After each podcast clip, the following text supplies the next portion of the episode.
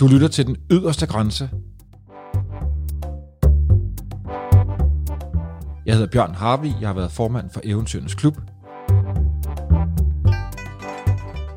I denne her sæson møder jeg 10 nulevende danskere, der har rejst ud i verden og på hver deres måde rykket ved vores opfattelse af tilværelsen.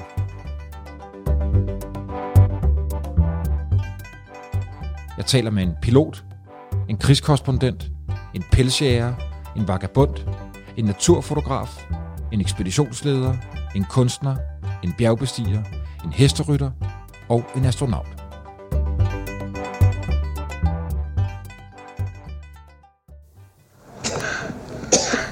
Jeg klarer det.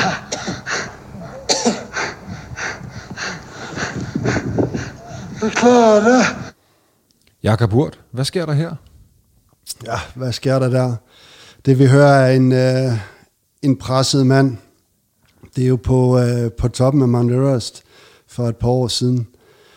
Og øh, jeg er lige kommet op, og det er lige gået op for mig, at, øh, at jeg faktisk har nået toppen af, af verdens højeste bjerg.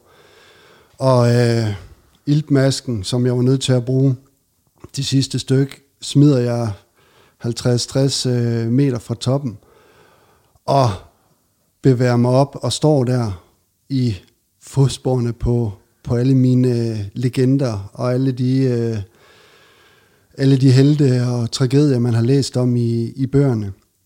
Så et eller andet sted, så er det en, en forløsning af mange, mange års drømme, som, øh, som ikke om det går i opfyldelse, men bliver, bliver forløst lige præcis i det øjeblik. Og så snakker jeg norsk af en eller anden årsag, måske fordi jeg bor i Norge. Øh, men det er et så intens øjeblik, og øh, når jeg kommer... Jeg husker ikke, jeg optager det der. Der er også en lille film med til det klip her, øh, som jeg først finder ud af to dage efter, at jeg faktisk har optaget. Øh, så jeg husker egentlig ikke særlig meget fra toppen, desværre. Men derfor tager man så nogle billeder og nogle, øh, nogle erindringer, som så fremkalder de mest fantastiske øh, oplevelser for mig.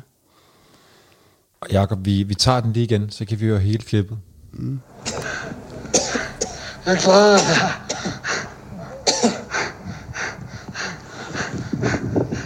Jeg klarer det.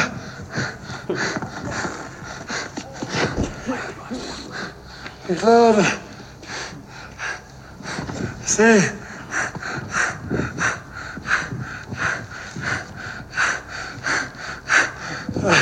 Jeg kan Ah.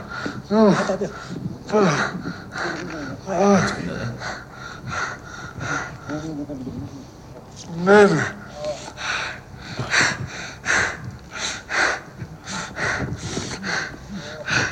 You may see me struggle. You may never see me fucking quit.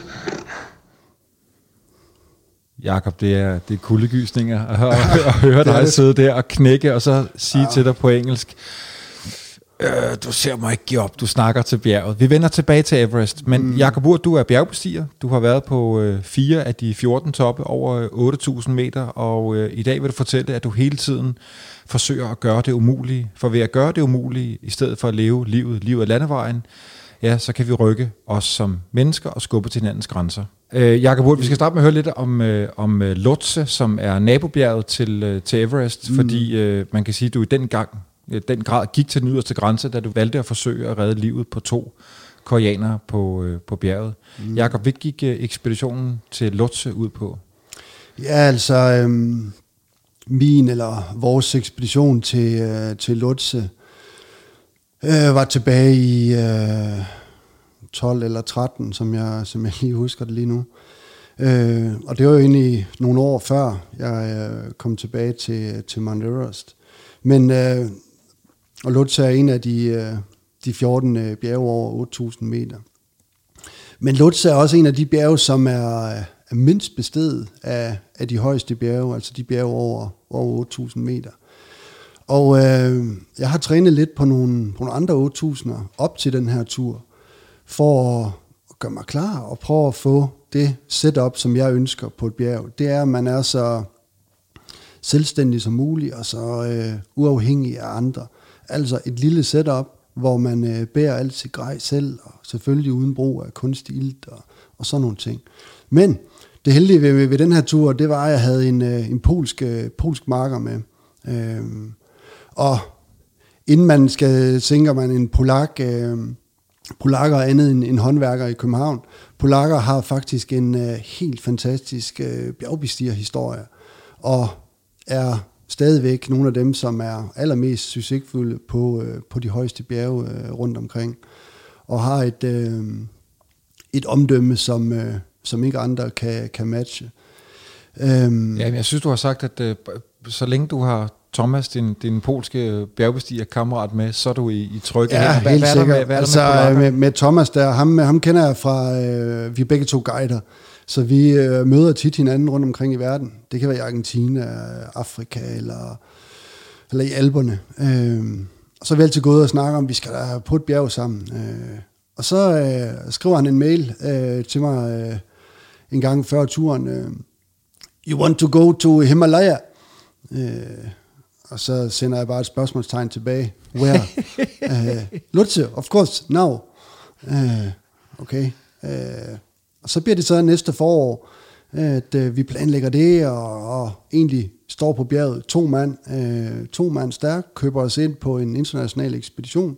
Det er sådan, man gør, så man har setup, basecamp service og sådan nogle ting. Og så fra bjerget af, fra basecamp op, der er man uafhængig af, af de andre. Øhm, så planen er, at det kun er dig og Thomas? Planen er, at det kun er mig og Thomas, så det er kun øh, mig og Thomas. Øh. Men så øh, er det sådan, at vi så deler basecamp med øh, de fleste folk i Eros Basecamp. Det er det samme basecamp som øh, på Lutze Basecamp. Så der deler man øh, faciliteter med, med 90% af de andre. Det er folk, som skal på Mount Everest. Og... Øh, der går jo ikke lang tid før, at vi, øh, vi ligesom finder ud af, at øh, vi har noget mere erfaring end dem, som vi deler camp med. Øh, og man hører jo lidt, at det er lidt en kliché med Mount Everest, og folk kan betale sig til at komme op på de bjerg, og, øh, og nogle gange er det sådan, og nogle gange er det bestemt ikke sådan. Men det synes jeg, vi skal, vi skal tage lidt senere. Men i den her tur, jamen, øh, der sidder vi en aften og, og snakker i basecamp, og nogle, øh, nogle tyskere, forretningsfolk finder vi ud af, øh, flotte fyre med det helt rigtige udstyr og en, øh, en masse sponsormærker på deres øh, tøj, og de er klar. Øh, og så spørger de, hvad, hvad er det for et bjerg, I skal på? Øh, det, det, hvor er det hen? Altså, Lutz, det er nabobjerget. Det er samme basecamp, lejr 1, lejr 2, lejr 3 det er kun øh, få hundrede meter, der skiller. Ikke? Øh, det siger lidt om, at man ikke har nogen idé om, hvad bjergbestigning egentlig er, og slet ikke øh, historien. Og I kan alle sammen sidde der og se de samme toppe, og vi man kan, kan, se det samme, og man ved præcis, hvor man er jo. Ikke? Øh, Så er en, øh, en underlig ting, og der kigger vi på hinanden og tænker bare, at vi skal væk herfra. Vi er nødt til at komme op på fjellet og være der, hvor, hvor, hvor vi føler, vi hører til. Ikke? Så, Jakob- så, Jakob, hvorfor så er vi der kommer så- jo afsted. Ja, hvor, hvorfor er der så få folk på Lutze? Du startede med at sige, at Jamen, Lutze er, øh, er øh, teknisk øh, sværere. Der er nogle øh, meget længere passager, som er øh, voldsomt eksponeret. Stejle, det er udsat.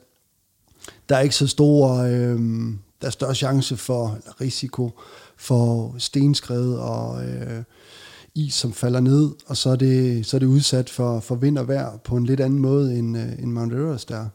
Og så er der ikke ret mange, som, som guider på det bjerg. Det vil sige, at der ikke er øh, fiksræb i den samme øh, omfang. Altså fiksræb, faste ræb, der er sat op af nepalesiske guider, som man i teorien bare klikker sig ind på, og så går opad.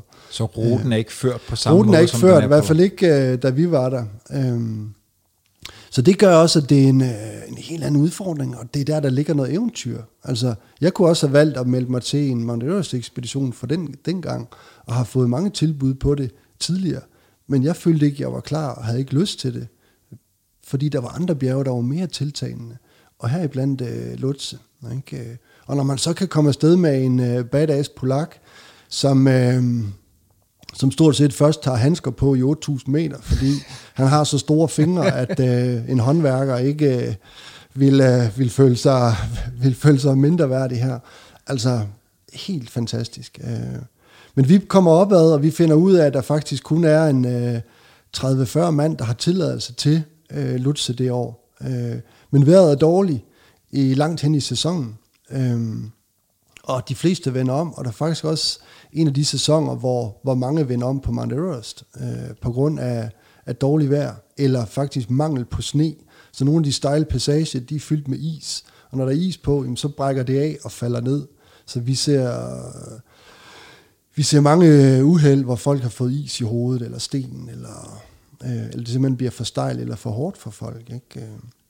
Men bjergbestigning er ikke nogen øh, speed record. Det handler om at, at, at have sig tid og at klatre, øh, klatre klogt. Så stille og roligt op og ned og akklimatisere, altså vende sig til den tynde luft, og så komme i position til, når vejret muligvis er, er vigtigt. Det er den ekstreme form for tålmodighed, Jacob. Altså, I er nede i basecamp, og så er det op i en lejr og ned igen. Op mm. og få vendet kroppen til de tynde luftlag, lægge hvad, depoter ud, øh, sætte lejre lejr op, så man kan møde senere. Ja, så, så bærer man øh, rygsækken øh, op og ned af, af bjerget til forskellige øh, lejre, øh, fyldt med mad og gas og beklædning øh, og ræb, øh, som man så deponerer i, i lejr 1, i lejr 2, i lejr 3, og så bærer man det strategisk op og ned af bjerget, øh, for at, at ligesom have tingene placeret rigtigt, når topforsøget skal skydes i gang, og så samtidig øh, akklimatisere, altså vende sig til, til den tynde luft.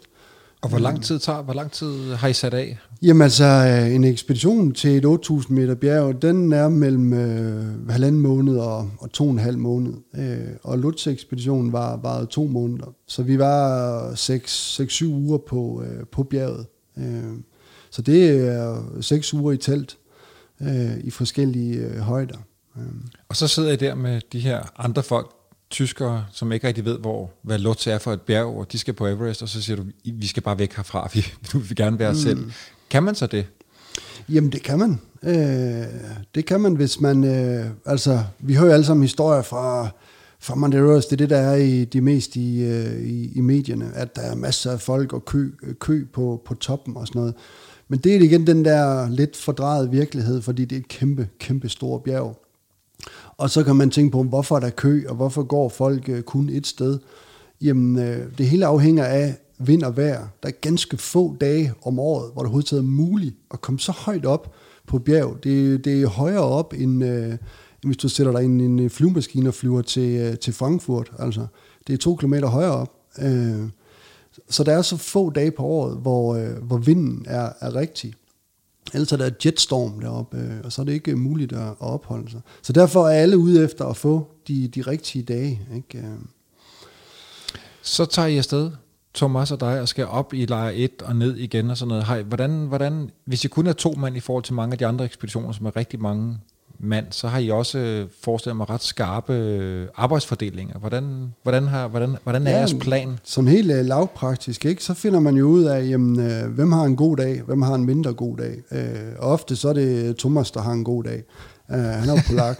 uh, så han, uh, han, bærer, han bærer ofte det store læs her. Uh, og, men uh, og så bærer vi jo... Uh, ekstra telte op, for vi skal placere. Vi bærer mad op og gas op, øh, og så placerer vi det øh, undervejs.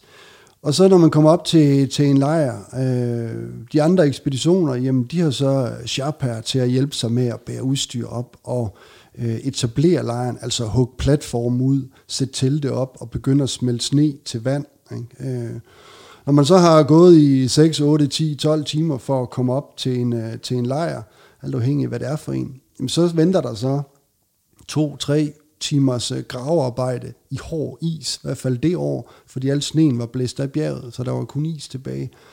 Øh, og så står man og hugger på en skråning på 60-70 grader, sat fast med reb til sin sel for at lave en platform. Øh, I sig selv det er rimelig øh, nervepirrende og hårdt. Øh, og så får man lavet en platform, og så slår man teltet op, øh, og så er man helt færdig inde i det telt der. Ikke? Og næste dag, jamen, så er det uh, repeat.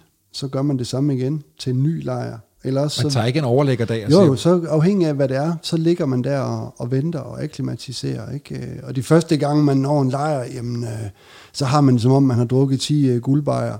fordi at øh, højden begynder at påvirke lidt, og man er sådan småsvimmel og halvkvalm, ikke? Øh, så der er sådan, så kommer op til en lejr, jamen, så laver man noget mad, og jo højere du kommer, jo mindre mad kan man bære med op, jo mindre appetit har man.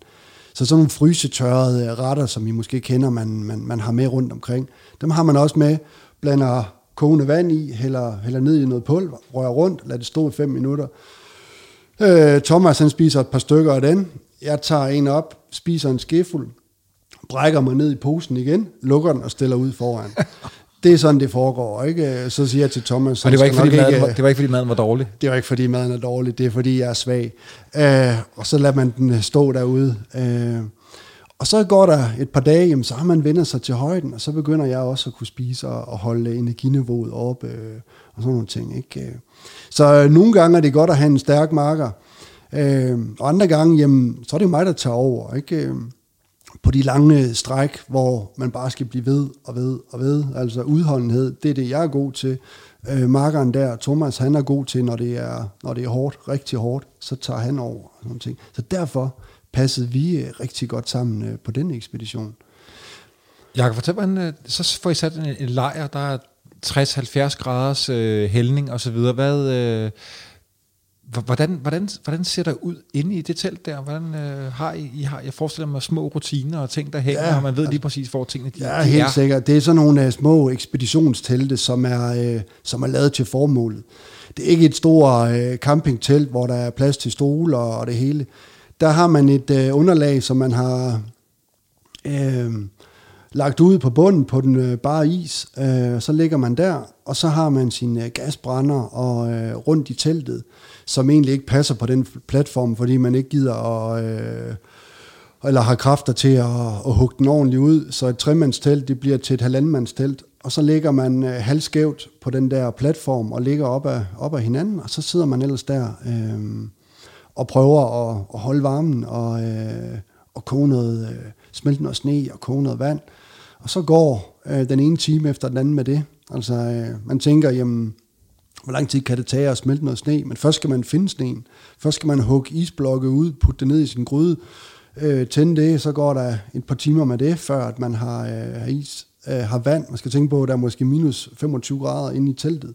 Så alt øh, niver let øh, i fingrene, i snuden, øh, i tæerne. Øh, så det er sådan en, øh, en ret øh, fascinerende ting at få, få ting til at fungere i en verden, hvor man ikke føler, man hører til. Jo højere man kommer på et bjerg, jo mindre føler man, man hører til heroppe. Men, det, men desto mere føler man også, eller føler jeg, en fascination af, man kan faktisk være her, hvis man forbereder sig, hvis man gør sig en lille smule umage, og hvis man godt kan lide at, at, at lide en lille smule. Ikke? Og hvis man og, har en og kan, du, kan du det, Jacob? Er det, er det jeg noget, kan det, godt lide at lide. Jeg kan godt lide at lide. Det, er, det har måske noget at gøre med fortiden på, på alle mulige ting. Men jeg har aldrig haft problemer med at, at presse mig selv og komme ud på, på en grænse, hvor, hvor jeg ved, at de fleste andre øh, falder fra. Øh, men det er ikke for, at man skal, man skal tænke, jamen, øh, det er sådan en anden selvmedlidenhedsprojekt øh, at være bjergbestiger. Langt fra, det er det modsatte det er for at få noget, som er så intens og så øh, guilty, at, øh, at det er svært at, at komme derud for mig. Øh, og de helt store bjerge, jamen, de har et eller andet, fordi det er over lang tid. Man kan også få det samme ved at tage til Alberne om vinteren og sidde der i snehul. Øh, men det er få dage på ekspeditioner i Himalaya i så stor højde. Jamen der er det over, over lang tid og øh, der bliver det så intens over så lang tid, at det, er, øh, at det i sig selv er essensen i at være på tur. Og så har jeg forestillet mig, at de oplevelser, der kommer, så måske også bliver større, netop fordi man har været igennem alt det her Ja, inde. altså helt sikkert. Altså det kan være små ting, altså at sidde i en, øh, i en storm, hvor, hvor teltet, du prøver at ligge ned, man ligger fladt i teltet, og så øh, toppen af teltet er nede og rører øh, ansigtet, fordi det blæser sådan. Og man tænker, jamen det er et spørgsmål om tid, for de her stinger, de knækker. Øh, men det gør de ikke. Øh, I hvert fald ikke den her nat. Og så er man klar. Næste morgen, så er, åbner du teltet, så har du den vildeste solopgang, du nogensinde har set i dit liv. Og næste gang du er på tur, så topper den der solopgang en gang til. Det er helt vanvittigt. øh, at være vidne til. Ikke? Øh, så prøver man at, at filme det, så prøver man at tage billeder. Men det, det fader i forhold til det, man har inde i hovedet. Øh, det er for mig essensen af det. Altså de der intense oplevelser, som kommer og går. Øh, toppen af, af bjergene, det, det er en bonus, man får lov til en gang imellem. Øh, jeg har vendt om på mange flere toppe, end jeg har nået. Øh, simpelthen fordi det ikke har været muligt, det er for farligt, det er for dumt, jeg ikke havde kræfterne. Eller øh, man har valgt at bruge øh, ilt i stedet for, som på Mount Everest, frem for at, at gå hele vejen uden. Og det mener også, jeg har læst, at du har skrevet, Jacob, at det, det er vejen mod toppen, der tæller. Det er ikke, det er ikke ja, det, det er lidt en, øh, en, øh, en, en, en kliché at sige sådan, men det er det faktisk. For mig det er mm. det jamen, hele ekspeditionen, ikke? Øh, at bygge op kammeratskabet, vinden, vejret, miljøet i, i de store bjerge. Det har så meget øh, i sig, frem for at du kun har fokus på, øh, på, øh, på selve toppen. Og Jakob, så, så, så er planen nogenlunde fastlagt mellem øh, Thomas og dig. I ved, hvor I gerne vil lægge jeres lejre, og der er måske en, en forudsigelighed der. Så sker der jo så på et tidspunkt noget, der, der ikke var forudsigeligt. Det bliver faktisk ekstremt dramatisk, øh, fordi I møder øh, to øh, koreanske bjergbestiger på bjerget. Ja, altså øh, turen her, øh, selve topforsøget bliver skudt i gang en, øh, en, øh, en sen aften. Øh, vi starter ud ved en øh, 11-12-tiden øh, om, øh, om aftenen, og så klatre gennem, øh, gennem natten. Altså vi starter ud fra leje 4 i øh, 7.700-800 meters højde. Og øh, vi kan egentlig se ret hurtigt, vi er de eneste på, øh, på ruten, og vi er de eneste, eller vi er de første, som laver et, øh, et topforsøg øh, den sæson. Så det vil sige, at der ikke har været nogen at træde spor eller sat fixreb op, øh, faste reb, som man kan klikke sig i for at gøre det sikkert og gøre det en lille smule hurtigere at komme op og især at komme ned. Øh, så vi kan se, at øh, forholdene er egentlig okay. Det blæser. Det er vi vant til. Øh, Thomas i hvert fald. Jeg fryser som en lille hund. Øh, men vi bevæger os opad og vælger at sætte fixreb. Altså, vi har øh, 250 meter reb med. Øh, 6 mm koreanerreb, som man kalder det. Det er sådan noget forholdsvis let, noget dårlig kvalitet, men det er det, man bruger som fixreb, øh, i hvert fald på de øverste stykker. Så det klatrer vi opad og sætter, så vi kan komme hurtigere ned selv. Vi finder ret hurtigt ud af, at... Øh, at øh, isen er usikker længere op, så der falder is og småsten ned, og tænker man, gør det noget? Nej, men hvis en sten på størrelse med en øh, 5 kron falder for øh, 200 meter op og rammer dig på hjelmen eller øh, på skulderen, jamen øh, så smadrer man sin hjelm eller øh, sin skulder, eller det der er værre. Så vi finder ud af, at vi må enten vende om, eller også så trækker vi ind væk fra den her rute, som vi havde øh, set. Øh, så vi trækker ud af ruten og stopper med at bruge øh, eller stopper med at sætte dem. Så vi klatrer egentlig øh, skiftevis op og ned, altså Thomas først, mig bagefter, så mig først, og så Thomas. Så man sikrer hinanden? Så sikrer man hinanden, øh, det man kalder løbende sikringer, egentlig uden at sætte en iskrue og sådan noget. Lidt for teknisk. Men øh, vi bevæger os opad, og så på et tidspunkt, øh, så begynder det at blive, øh, blive morgen, men øh, vi kan se, at der er nogle pandelygter under os, langt stykke nede, som øh, går i den rute, som øh, vi satte til at starte med. Og så kan vi se, at øh, de kommer tættere og tættere på. Og Vidste de, der var andre på, på Ja, vi på vidste, der var nogen i, øh, i Lutze lejr 4, der var en 3-4 øh, andre telte, øh, men vi var ikke klar over, at de også skulle afsted den her dag. Øh, Thomas, jeg havde sådan lidt forhørt, skal vi ikke prøve at høre, om vi skal hooke op med nogle andre, eller et eller andet. Thomas, no, no, just go. Øh, så vi, øh, jeg siger, okay, fedt, vi er, vi er på vej. Øh, og så på et tidspunkt, øh, står og hviler mig øh, øksen ind mod, øh, ind mod øh, isvæggen, og Thomas er lidt højere op, vi puster. Fordi at øh, vi har ikke øh, iltmasker på, og det er, vi er i 8.200, 8.300. Øh, og hvor langt er det mod toppen der? Den er 8.500. Øh, så vi har en øh, 200-300 meter, højdemeter endnu. Øh, men det stejler mere og mere til indtil til allersidst, hvor øh, man kommer op på sådan en, øh, en, øh, en grad.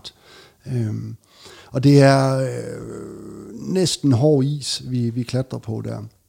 Øh, det har vi prøvet før, så det er det er vi vant til, men det er stejl og eksponeret, og der er rigtig langt ned. Øh, så derfor er vi rimelig påpasselige. Men jeg kan, jeg kan se ud af sådan øjenkrogen og fornemme, at der sker et eller andet under mig. De der pandelygter forsvinder lige pludselig. øh, øh, og vi hører nogle, øh, nogle råb. Drejer hovedet og kigger ned, øh, og det er lige pludselig sådan, man kan fornemme, der der er en eller anden, der går galt her. Og så hører man råb og skrig, og øh, så er der, man kan tydeligt fornemme, der er et eller andet, der går galt. Øh, og de er 30, 40, 50 meter under os. Øh, så jeg kan se, at der, de er faldet, eller har fået, øh, der er sket en ulykke. Og jeg råber til Thomas, uh, hey, uh, we have to see what's happened. Uh, han kigger ned uh, og vender om og kommer ned til mig, og vi står og kigger med vores pandelygter og, og lyser, og det er blevet sådan en halvmorgen. Vi kan se, der, der er sket et eller andet. Og jeg siger, we have to go down, we have to, to see if they're okay. No, no, they're already dead, we have to go. Um, Hold op.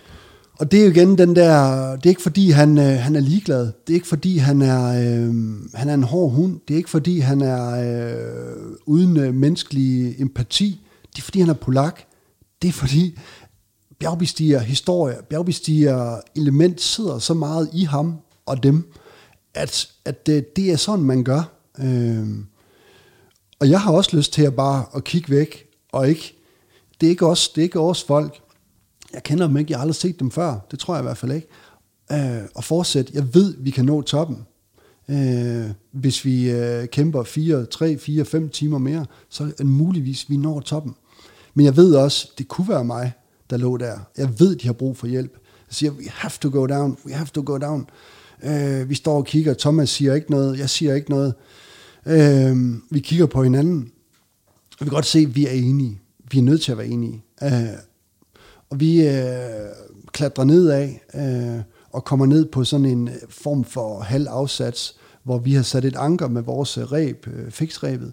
Og der hænger øh, de to koreaner. Øh, en med benene opad, og den anden øh, hænger øh, skævt ud over sådan en lille kant. Øh, den ene uden øh, bevægelse, og den anden øh, spræller som en, øh, som en fisk i et net. Øh, og øh, man kan se, at de er ramt af sten eller is. Øh, vi kommer tættere på, og så ser man øh, blodspor på isen, og jeg ser, at øh, tydeligvis en af dem er ramt direkte i hovedet, og deres iltmasker er, er væk, og man kan høre sådan en kst, øh, det er ilten, der bare fiser ud i luften. Øh, og den ene, han har mistet sine handsker, og den anden, øh, hans arm, den sidder, de sidder om på ryggen af ham, så han har tydeligvis brækket øh, armen. Ej, nej, nej. Ja, det er, det er helt forfærdeligt. Og ham, der har fået sten eller is øh, direkte i hovedet, jamen, øh, ham kommer jeg helt ned til og prøver at vende ham om. Og så kan jeg jo se, jamen, han mangler stort set alle tænder, og ansigtet er smadret, øh, og er stort set ikke ved bevidsthed. Øh, så der ved vi, vi er nødt til at gøre noget. Ikke? Vi er nødt til at agere her. Øh, og i det sekund, så ved man også, jamen, øh, vores topforsøg er, er forsvundet her. Og så vil man jo tænke, de fleste vil tænke, ja selvfølgelig, øh, vi skal redde folk, der er kommet til skade. Ja, men i bjergene, i så et miljø, hvor alt er is eller ingenting, øh, der tænker man ikke sådan. Man er nødt til at tænke på sit eget ved og vel. Man er nødt til at tænke på, jeg har brugt et års forberedelse, to måneder på det her bjerg. Jeg er tre-fire timer fra toppen øh, af en kæmpe drøm når man melder sig til sådan en tur, så ved man, at det her, det kan være konsekvensen. Og i teorien, jamen, så er man på egen, øh, på egen rescue. Der er ikke nogen, der kan redde en. Men du udsætter dig også selv for fare? Ja, vi udsætter os også selv for fare, fordi der kan falde mere is og sten ned. Og øh, det er så stejl, at vi kan jo ikke holde, jeg kan ikke holde øh, to gange, selvom det er koreaner, så jeg kan ikke holde to gange 60 kilo i, i et ræb, øh, når det er øh, 60-65 grader stejl is. Øh, så det er i sig selv en øh, ret vild øh, ting at lave en redningsaktion i så stor højde. Og der er ikke radiojakker, man kan? Øh, jo, der er radioer. Øh, men vores øh, radio, den går ned til, til basecamp, øh, og vi kalder også og siger noget, men der er dårlig forbindelse derfra, så det hjælper ikke. Koreanerne, vi ved ikke, om de har radio. Øh, men vi kan se øh, en lang stribe af folk, som alle sammen går over mod øh, Mount Everest øh, toppen. Øh, så vi ved, at vi er alene her, og vi, er nød, vi ved, at vi er nødt til at agere. Så vi prøver at fire dem øh, lige så stille nedad. Øh, vi er trætte, de er ved at dø. Vi aner ikke, om øh, ham den ene han, øh, han lever op eller ej. Så vi bruger lang tid på at fire dem lige så stille ned. På et tidspunkt, så øh, sætter man sådan nogle iskruer Altså øh, skruer, man skruer ind i isen for at kunne øh, feste sit ræb og karabiner, så, så, man, øh, så man sidder fast i, i isen. Så er der så meget tryk på, at øh, jeg er i, øh, i rebet, og de to koreaner er nede. Thomas er længere nede for at lave en ny øh, anker, så han kan tage imod dem længere nede. Men så begynder iskruerne øh, at gå ud af væggen. Og det eneste, man kan gøre, det er at slippe rebet.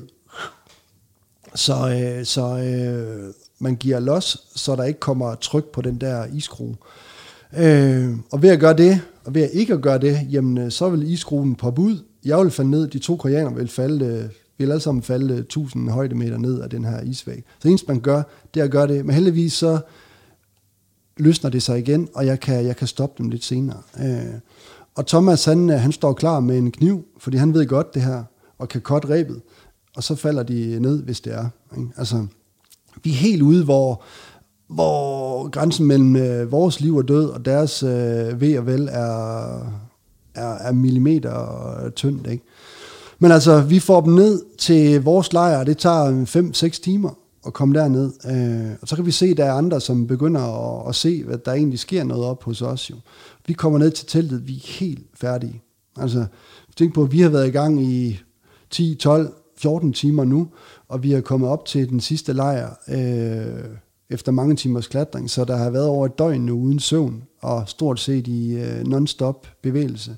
Så vi kommer ned til campen og er helt knækket. Altså jeg kaster op af udmattelse og, og sidder i sten. Jeg er smurt ind i blod øh, af nogle folk, jeg ikke kender. De ligger i en øh, form for bunke af, af ræb og, øh, og støvler og økser og ting, der stikker ud. Og Thomas sidder bare i sneen øh, og kigger. Øh, er de stadig i live, de to kaner? Ja, de er stadigvæk i, i live. Øh, og jeg falder i søvn ude foran teltet, og Thomas øh, gør stort set det samme. Øh, og så vågner vi lidt senere og får dem puttet ind i et telt, og selvfølgelig vi kalder efter hjælp på, på radioen, men alle er i basecamp eller på vej op til toppen af Mount Everest. Øh, men vi får fat i, i basecamp, og de sender nogen op, men heldigvis så er der nogen øh, lidt længere op på bjerget, som så kommer op. Øh, og vi giver første hjælp. Jeg skyder adrenalin, øh, dexetamon direkte ind i, øh, ind i bagdelen på, øh, på, øh, på en af koreanerne. Det hjælper lidt, og morfinpiller i munden, og prøver at stoppe det her blødning her. Ikke? Øh, men det er koldt, jeg får næsten forfrysninger ved at tage handskerne af. Altså alt rundt om gør, at det hele bliver en lille smule ekstrem. Øh, en af dem har mistet handskerne op på bjerget, så hans fingre er allerede helt sorte. Øh, ah, det er jo helt absurd, ja. Ja, det, det, det er fandme krise, det her. Så... Øh, og vi kommer ind i vores telt. Vi får lagt dem ind i et telt, der ikke er vores. Vi ved ikke, om det er deres. Der ligger de inde. Øh, vi kan ikke gøre mere. Vi er helt presset. Vi sidder og, og smelter, smelter sne igen, laver te, falder i søvn, når man drikker det. Øh, fordi man er så udmattet. Øh, og vi kan høre, der kommer nogle sherpaer op. Jeg går over til, til teltet, hvor, hvor de ligger over. Øh, vi har bundet mænd så godt vi kan, og hiver dem ud. Øh, hiver en af dem ud. Øh, og gør klar til, at de skal, de skal ned, øh, og får ham, øh, får ham vågnet, øh, en af dem, øh, og, og føler, at han er, der er lidt liv i ham. Men så kan, kan jeg også mærke, at lige pludselig så, så, ånder, så ånder han ud. Øh, men mens man sidder med ham i, øh, i, i armen, ikke? Øh, og det er, det er virkelig uvirkeligt, altså, hvis man kan sige det. Det, det. det er så uvirkeligt at se en, fornemme en, forsvinde direkte, mens man holder ham. Ikke? Han dør han der, ja? Han dør der. 100% lige mens jeg holder ham. Øhm, og det er, det er underligt, øh, især når man tænker tilbage på det. Men i situationen, tænker jeg, nå, godt, øh, så er der ikke mere at gøre ved ham, så skal vi have fokus på den anden. Ikke? Jakob, når man sidder og lytter til det her, så vil rigtig mange nok stille sig spørgsmålet, hvorfor i alverden øh, udsætter jer selv for det her? Hvordan mm. kan man ligesom på en eller anden måde øh, godt gøre over for, for sine nære familie og venner, at man, mm. at man tager helt det ud til den yderste grænse, og i værste konsekvens, som der sker med, med, mm. med ham, koreaner mm. din arm, dør. Ja, altså den her, den her episode her, det er jo også helt forfærdeligt, og det er jo langt ud over grænse, og hvad man skal gå med til, og kan være med til, og kan forsvare som menneske, og som bjergbestiger, og som eventyr, og og alt er jo forkert i den her situation. Ikke? Øh, men i min rygsæk, altså bogstaveligt talt, jeg har en lille bog med, med, med, med dårlige oplevelser, med hårde oplevelser. Og den rummer måske 1-2% af alle de ture, jeg har været på. Øh, og alle de ture, jeg har været på, fantastiske fuldstændig vanvittige oplevelser, som sidder i mig for altid. Og så er der en lille bog, som man gemmer, for jeg er nødt til at gemme de her oplevelser. Også derfor har jeg lyst til at fortælle om dem, fordi man er nødt til at bearbejde den på et eller andet plan, for at værdsætte de gode oplevelser endnu bedre. Ikke? Øhm, men den dag, at der måske fylder 5% eller 8%, eller måske bare 3% af hårde oplevelser, hvor folk dør, eller man selv kommer til skade, eller et eller andet, jamen, hvornår er nok nok? Ikke? Øh. Jo, fordi I er jo, I er jo så ekstreme elementer, at selvom, og nu ved jeg, at både dig og Thomas har jo en ekstrem erfaring, og er rigtig mm. dygtige, og, og vil nok ikke gå ud der, hvor at, at risikoen for det er for stor. Men den er der jo hele tiden. Der kan jo ske rigtig ja. mange uventede ting. Mm. Hvad, når, når du så i tale sætter over for, for kærester, familie, venner, at du skal det her, hvordan, hvordan har folk mm. reageret? Jamen, Jamen det er sådan en, det er jo en svær forklaring at gøre, og det er en svær måde at fortælle til, til sin nærmeste, hvad, hvorfor skal du på bjergbestigning. Men det er endnu sværere at fortælle, hvorfor skal du igen på bjergbestigning. Ikke? Øh, hvorfor skal du igen på ekspedition? Vi ved, det er farligt. Men dem, jeg holder af, og dem, der holder af mig, de ved også, at det er mig. Ikke, at jeg skal ud på den yderste grænse. Langt fra. Men jeg skal ud at få noget, som jeg kan komme hjem med. Ikke? Noget, jeg kan komme hjem og dele med dem, jeg holder af. Noget, jeg kan komme hjem og, og ligesom få, øh, få, få, få forklaret, få, få oplevet, for at være den, som jeg gerne vil være. Øh, jeg vil gerne rumme meget, jeg vil gerne dele meget, men jeg vil også gerne være, være fri, hvis man kan sige det, til at, at, at sætte, øh, sætte barn højt for mine egne oplevelser. Øh, Men har folk, der er tæt på dig, haft svært ved at forstå det her? Ja, det har de. Det i den grad. Altså, familie og familie og venner. Ikke? Øh, jamen lige så stille, så falder, falder, falder venner fra. Altså familie, det er altid familie.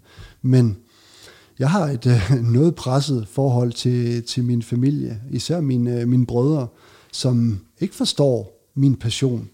Og som ikke forstår måden at dele sit... Øh, at agere på i sit liv. Øhm, og det har, nogle, øh, det har nogle konsekvenser, men det har også konsekvenser selvfølgelig for dem, når jeg gang på gang melder fra til konfirmation, melder fra til fødselsdag, ikke lige kan komme, fordi man er på tur, eller er ude at rejse, eller, eller et eller andet. Og det er, det er hårdt, men det er dem, det er de oplevelser, som sidder i den sorte bog. Øh, og især for 10 år siden, 15 år siden, jamen jeg kunne ikke være mere ligeglad. Men nu er jeg ikke 25 år mere. Nu er jeg, øh, nu, nu betyder det noget. Og de sidste år har jeg også øh, virkelig forsøgt at, at, at ændre på de her ting, og ligesom få det til at, at fungere på flere plan. Jeg kan fortælle, hvorfor det er så vigtigt, og hvad er, hvad er i bjergene? Jamen fascinationen i det. For mig giver det mig så meget at kan komme, kan komme derud bevæge sig i miljøer, som, som ikke burde være muligt. Øh, det er en ting. Det er det øh, eventyragtige i det. Men det er mere den ro, jeg får i det. Den simpelhed. Livet er simpelt i bjergene. Altså, du ved, hvad du skal. Der er ikke nogen, øh, der presser dig til noget. Øh, der er ikke nogen, der, der, der fortæller dig, hvad der er rigtigt og forkert. Det er din erfaring, det er din formåen, det er din, øh, det er dine oplevelser, som tæller herude. Jeg bestemmer, hvad jeg kommer hjem med. Og så også at formidle historierne videre. Du har jo arbejdet rigtig mange år som guide og haft folk ja. med dig på, på ture. Jeg tænker, det må også det Jamen, må lige betyde præcis, et eller andet at kunne lige give præcis. det videre. Jeg har guidet uh, rigtig mange mennesker, rigtig mange steder. Og når jeg har stået på toppen af et bjerg, og den følelse af at nå et mål, jamen, øh, det er sådan lidt corny, det, det er ret fantastisk. Men jeg har haft folk med på, på, på bjerge, som har drømt om at stå på den her givede top i Sydamerika, i, i Afrika, i, i 10 år, i 20 år, og kan være med til at dele den oplevelse med dem på, præcis det øjeblik, hvor de når toppen af et bjerg. Øh, og man kan se, at de, øh, de er glade, de græder af glæde. Og bag mine øh, badass sorte solbriller, jamen der græder jeg også af glæde for dem, fordi jeg er der i præcis det øjeblik, som de aldrig glemmer. Øh, det har fandme et eller andet over sig. Det er et eller andet specielt, som, øh, som giver meget mere end den beskedende løn, man får for det, og mm. alle de mange timers hårdt arbejde.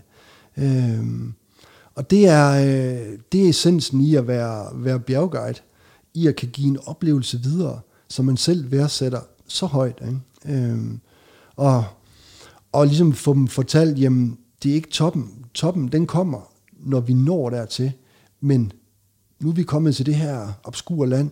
Vi skal hver dag tæller. Ikke, øh, når du kommer hjem, så skal du ikke huske kun toppen. Du skal også huske arbejdet op til, kammeratskabet, det hårde arbejde, de flotte udsigter. Øh, det betyder fame meget.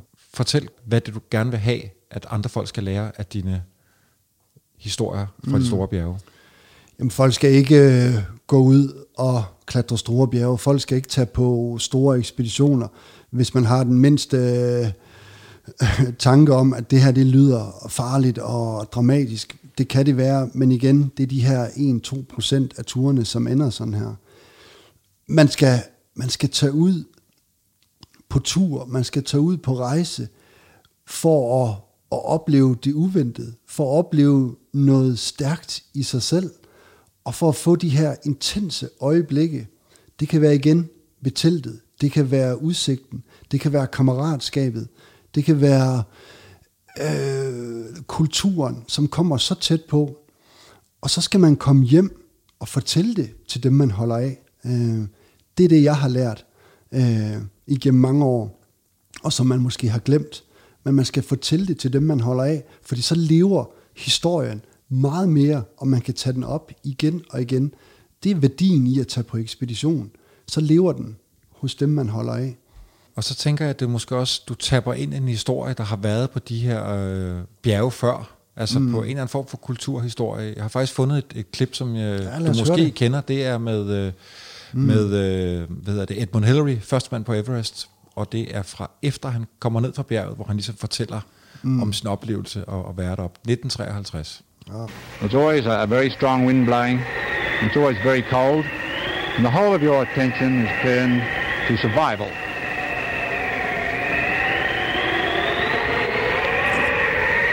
Ja, fantastisk. Hvad, hvad, hvad, hvad gjorde det ved dig som, øh, som, øh, som, som dreng at høre de her historier? Mm.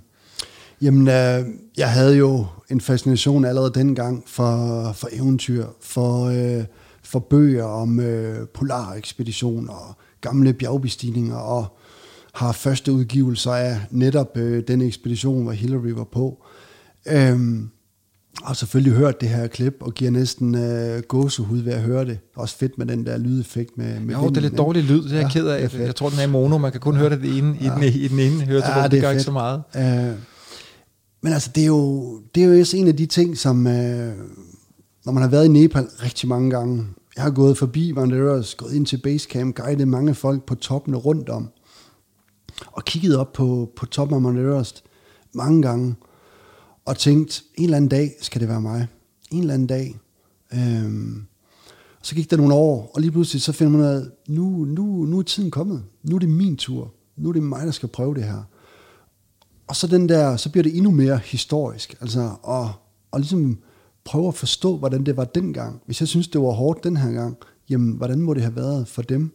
Øhm, og Hillary er jo bare en af dem. Øh, Norgay Tensing, øh, nepaleseren, Chaphan, som var med, har jo været med på forskellige ekspeditioner før, at det tilfældigvis var den engelske øh, og, og newzealandske ekspedition, øh, i hvert fald Hillary, som, øh, som når toppen. Øh, året før, eller to år før, jamen, så var det jo øh, så var det Schweizerne, hvor Tenzing var meget tæt på. Ikke? Øh, så havde historien nok været, været helt anderledes.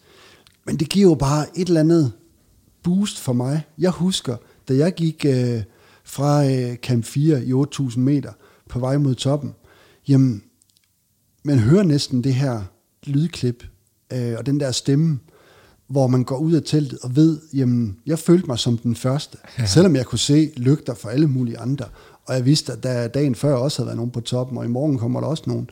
Øh, men at få lov at være i det der, ikke, øh, det betyder sgu et eller andet. Øh, selvom det er det mest kendte bjerg. Men for mig er historien mere vigtig end, end at der har været øh, 2.300 mennesker før mig. Jeg har været på bjerge, hvor jeg er den eneste.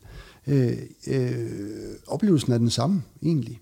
Hvilke historier var de største for dig, da du som, som, som ung drømte om selv at komme op på de rigtig høje bjerge? Er der, er der nogen, der sådan virkelig var, var nogen, du ville være, hvis man kan sige det sådan? Ja, altså, øh, der er jo... Altså, jeg har altid været sådan lidt fascineret af dem, der, der gjorde det en lille smule anderledes. Øhm, altså, Hillary og, og Tenzing, jamen, de var de første, og helt fantastisk. Men i Turin er der ikke ændret meget på deres måde at gøre det på, end øh, 99 procent af alle de andre gør, og som jeg også selv endte med at gøre egentlig, fortsat fra at jeg var alene på bjerget, og ikke havde ilt ind til 8.600 et eller andet. Men, men at forsøge at gøre tingene anderledes, det kunne være en, øh, en fyr, som hedder Reinhold Mester, som er en stadigvæk nulevende øh, bjergbestiger, som var den Italiener, første. Ja, øh, og fra, fra, fra Sydtirol, øh, som, øh, som, som forsøgte at gøre det anderledes og lavede nye ruter på bjergene, sammen med nogle polakker for dengang også, som lavede, øh, havde et kapløb om at være de første til at nå alle 14 8.000 meter bjerge. Øh. Og Messner var den første. Messner var den første der uden ild i hvert fald. Ikke? Øhm, og så var der jo, øh, kom lidt længere op i, øh, i 60'erne, 70'erne, øh, en fyr i England, Chris Bonington, øh, som gjorde det endnu mere øh, anderledes, altså nye ruter og helt gamle ekspeditionsstil. Øh, og på nogle, øh, ja, på nogle ruter, som, var, som nogle af dem ikke er gentaget. Øh, altså fascinationen af at kunne, kunne gøre det på en anden måde. Ikke? Øh, men det er selve historien i at få det fortalt igen og igen, se billederne i bøgerne, og så bare forestille sig, hvordan det må være. Så valgte du Everest, Jacob, og var det så, det var for to eller tre år siden, du, du kom på toppen, det var det lydklip, vi hørte i starten. Ja, ja 2018. Der, ja. der, der valgte du at tage hen, var det fordi du så havde efterhånden nu havde været på andre 8.000 meters top og tænkt, nu har jeg gjort mig i godsøjne fortjent til at komme på Everest, nu har jeg erfaringen. Mm. Var det muligheden, der bød sig? Eller? Ja, altså, Klar, det, var. det, var, det var det var egentlig mere lysten. Altså, jeg er blevet inviteret med på en ekspedition øh, to gange tidligere, men har takket pænt nej tak, fordi jeg ikke var der. Jeg følte ikke, det var nu. Jeg følte ikke, øh, at jeg skulle prøve det her. For mig skal det være noget specielt. Skulle det være noget specielt? Og jeg skulle stå der 100% forberedt. Ikke? Øhm, så øh, med de andre ekspeditioner i, i bagagen, øh, så føler jeg også, at jeg var berettiget til det. Ikke? Øh, altså, det normale, det er, øh, hvis man kan sige det sådan, jamen man klatrer nogle andre små bjerge og forsøger på nogle 8.000, og så skyder man øh, Mount Everest af i en, to eller tre forsøg, og så er man, øh, så er man held på det. Øh, rigtig fint, men for mig vil jeg vil gerne prøve at gøre det øh, oprigtigt, og ligesom forsøge at, at få mig med i det her, få historien med i det. Øh, det betyder og, noget. og så har du været der før, fordi det var jo, som vi startede med, med ja, Lutz. Ja, det er jo hjemmebane på grund af, hjemmebane. på grund af Lutz. Og så fik jeg ikke engang hørt med ham, den anden koreaner. Hvordan gik ja, det med ham? Ham, øh, ham, han blev reddet ned. Han blev reddet ned af de sherpaer, som kom op. Øh, Thomas og jeg var ikke i stand til at gøre mere. Øh, og sherpaerne kom op, og han blev øh, viklet ind i en sovepose og ræb og firet ned af, af bjerget. Øh, han lever i dag? Han lever i dag, øh, så vidt jeg ved. Åh, oh, det er vildt. Øh, ja, det, han havde for lidt forfrysning og en brækket arm. Øh, og så og, går du i skyggen af den ekspedition, da du i stedet for at dreje mod Lutze, så drejer til Everest ja. i Camp 4. Fortæl, hvordan det var at, at komme op på Everest. Langt om længe, hvis man kan sige ja, det. Ja, langt om længe jo. Ikke? Jamen altså, forløsningen er jo, er jo ret vild, men det er også en, en bittersweet ting, for jeg havde jo, for mig i bjergbestigningen, så handler det om at, at gøre det på den måde, som jeg har lyst til at gøre det på. Øh, og vælger at gøre det på, som jeg har bestedet de andre 8.000 meter bjerge på, uden brug af, af kunstig ilt, øh, altså iltmasker. Øh, og det har ligesom været dit mantra, Jacob. Du vil gerne vil op på de her 8.000 bjerge, uden at have kunstig ilt med dig. Og det var det, du havde gjort på de tre andre også. Ja, lige præcis. Og så kan man spørge, jamen, øh, hvorfor det, og hvad, hvorfor er det vigtigt? Jamen, det er heller ikke øh, vigtigt. Det er, det er bare for mig, at det øh, er det vigtigt, fordi jeg er ikke i tvivl om, at jeg kan, jeg kan bestige dem uden brug af, eller øh, med iltmaske. Øh, og så kan jeg godt lide, at, at det ikke er, øh, oddsene behøves ikke at være i min fordel. Øh, og så er det bare en ærlig måde, og den måde, som man bærer bjerget, oplevelsen med sig, hvis det giver, hvis det giver mening. For, for mig har det en uh, stor betydning. Men at kæmpe sig op ad bjerget og stå der øh, i 8.600 og ved, at øh, nu, er, øh, nu er chancen der egentlig. Iltmasken øh, lurer. Jeg er presset helt ud. Vi står på sådan en kant, det blæser. Øh, Sharpan, som er med mig, øh, Lak Parinji, han, øh, han filmer. Øh, skal bruges til et eller andet øh, program. Øh, og jeg sidder på knæ og, kan ikke mere. Øh, jeg ved, hvis jeg fortsætter, jamen det kan godt være, at jeg kan nå toppen uden ilt, men jeg er ikke sikker på, at jeg kan komme ned igen. Øhm, Ej, det er jo det, som folk oftest glemmer. Altså, ja, man skal, skal, også, ned man igen. skal også øh, komme ned igen, og det er måske der, erfaringen er fra alle de andre ture, øh, at man ikke, øh, man ikke presser sig helt ud til ukendelighed. Så lidt længere op igen, sidder på knæ, tuder, ved, øh, drømmen er bræst. Jeg kigger ned ad bjerget, jeg kigger op ad bjerget, vildrede, kigger på, øh, på Lakpa. Hvor tæt er du på toppen? Jamen, øh, 8.600, 700, et eller andet. Altså, der er 100-150 meter ja. igen. Og øh, siger, vi, vi stopper øh, på vej ned. Øh, Lakpa, no, no, big boss, big boss, uh, I give you oxygen. Jeg tænker, fair nok, selvfølgelig. Prøver den der maske der. Jeg tror, det er et middel. Jeg har aldrig prøvet sådan en maske i mit liv. Også en stor fejl, egentlig. Øh, og tror, det er et, øh, et drug ud over dem alle grænser. Får den på, tror, at øh, den virker med det samme. Det gør den ikke. Øh, bliver endnu mere panikken. Øh, begynder at gå ned af, no, no, let's go summit. Only, only half an hour. Tager den der på, så går det lidt tid. Så får man det der skud øh, ild i kroppen. Wow, det skulle jeg have gjort meget længere før det her. Super fedt. øh, går hurtigere end nogensinde har gjort på de bjerge der. Øh, og føler egentlig, at jeg er ret godt gående. 50 øh, meter før, højdemeter før, smider jeg masken igen. Det skulle jeg så aldrig have gjort. Og går så det sidste stykke, fordi i mit hoved, så vil jeg stå på toppen uden ild, men jeg har jo ligesom taget masken, så det tæller jo ikke. Øh, og mister stort set bevidstheden, fordi jeg lige pludselig har fået så meget ild i kroppen, og så tager det af igen. Og så er det, man så hører det her vanvittige klip, som jeg har glemt alt om. Og det er Dannebro, der ligger og brænder i lommen, som du gerne vil have frem. Er der sådan et klassisk øh, billede, hvor du... Ja, der er det der billede, jeg det får du samlet kræfter til. Jeg vil gerne have, have billede af, af Dannebro, men jeg vil også gerne have et, et, et billede i mit hoved af, og få lov at kigge ud over, og er verden egentlig rund, når man kommer op, eller er det bare en skrøne? Er det hele fladt? Ja. Øh, Hvordan så det ud? Øh, jeg husker det kun fra billederne. Øh, er det rigtigt? Ja, jeg husker det ikke. Jeg husker ikke, jeg står der. Jeg er presset. Men jeg husker det som gud smukt. Øh, jeg husker det som, jeg gerne vil huske det, fra bøgerne, mit hoved og fra billederne. Øh, så jeg er over lykkelig af at stå der. Og Jakob, vi slutter af på toppen med at høre lydklippet igen. Tak for en fantastisk snak. Jeg klarer det.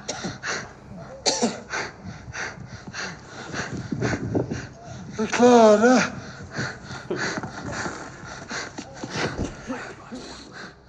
Klarer.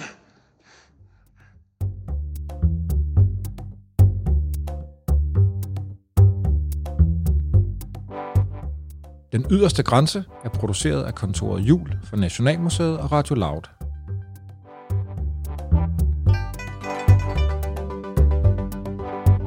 Find serien på vorestid.dk eller der, hvor du normalt finder dine podcasts.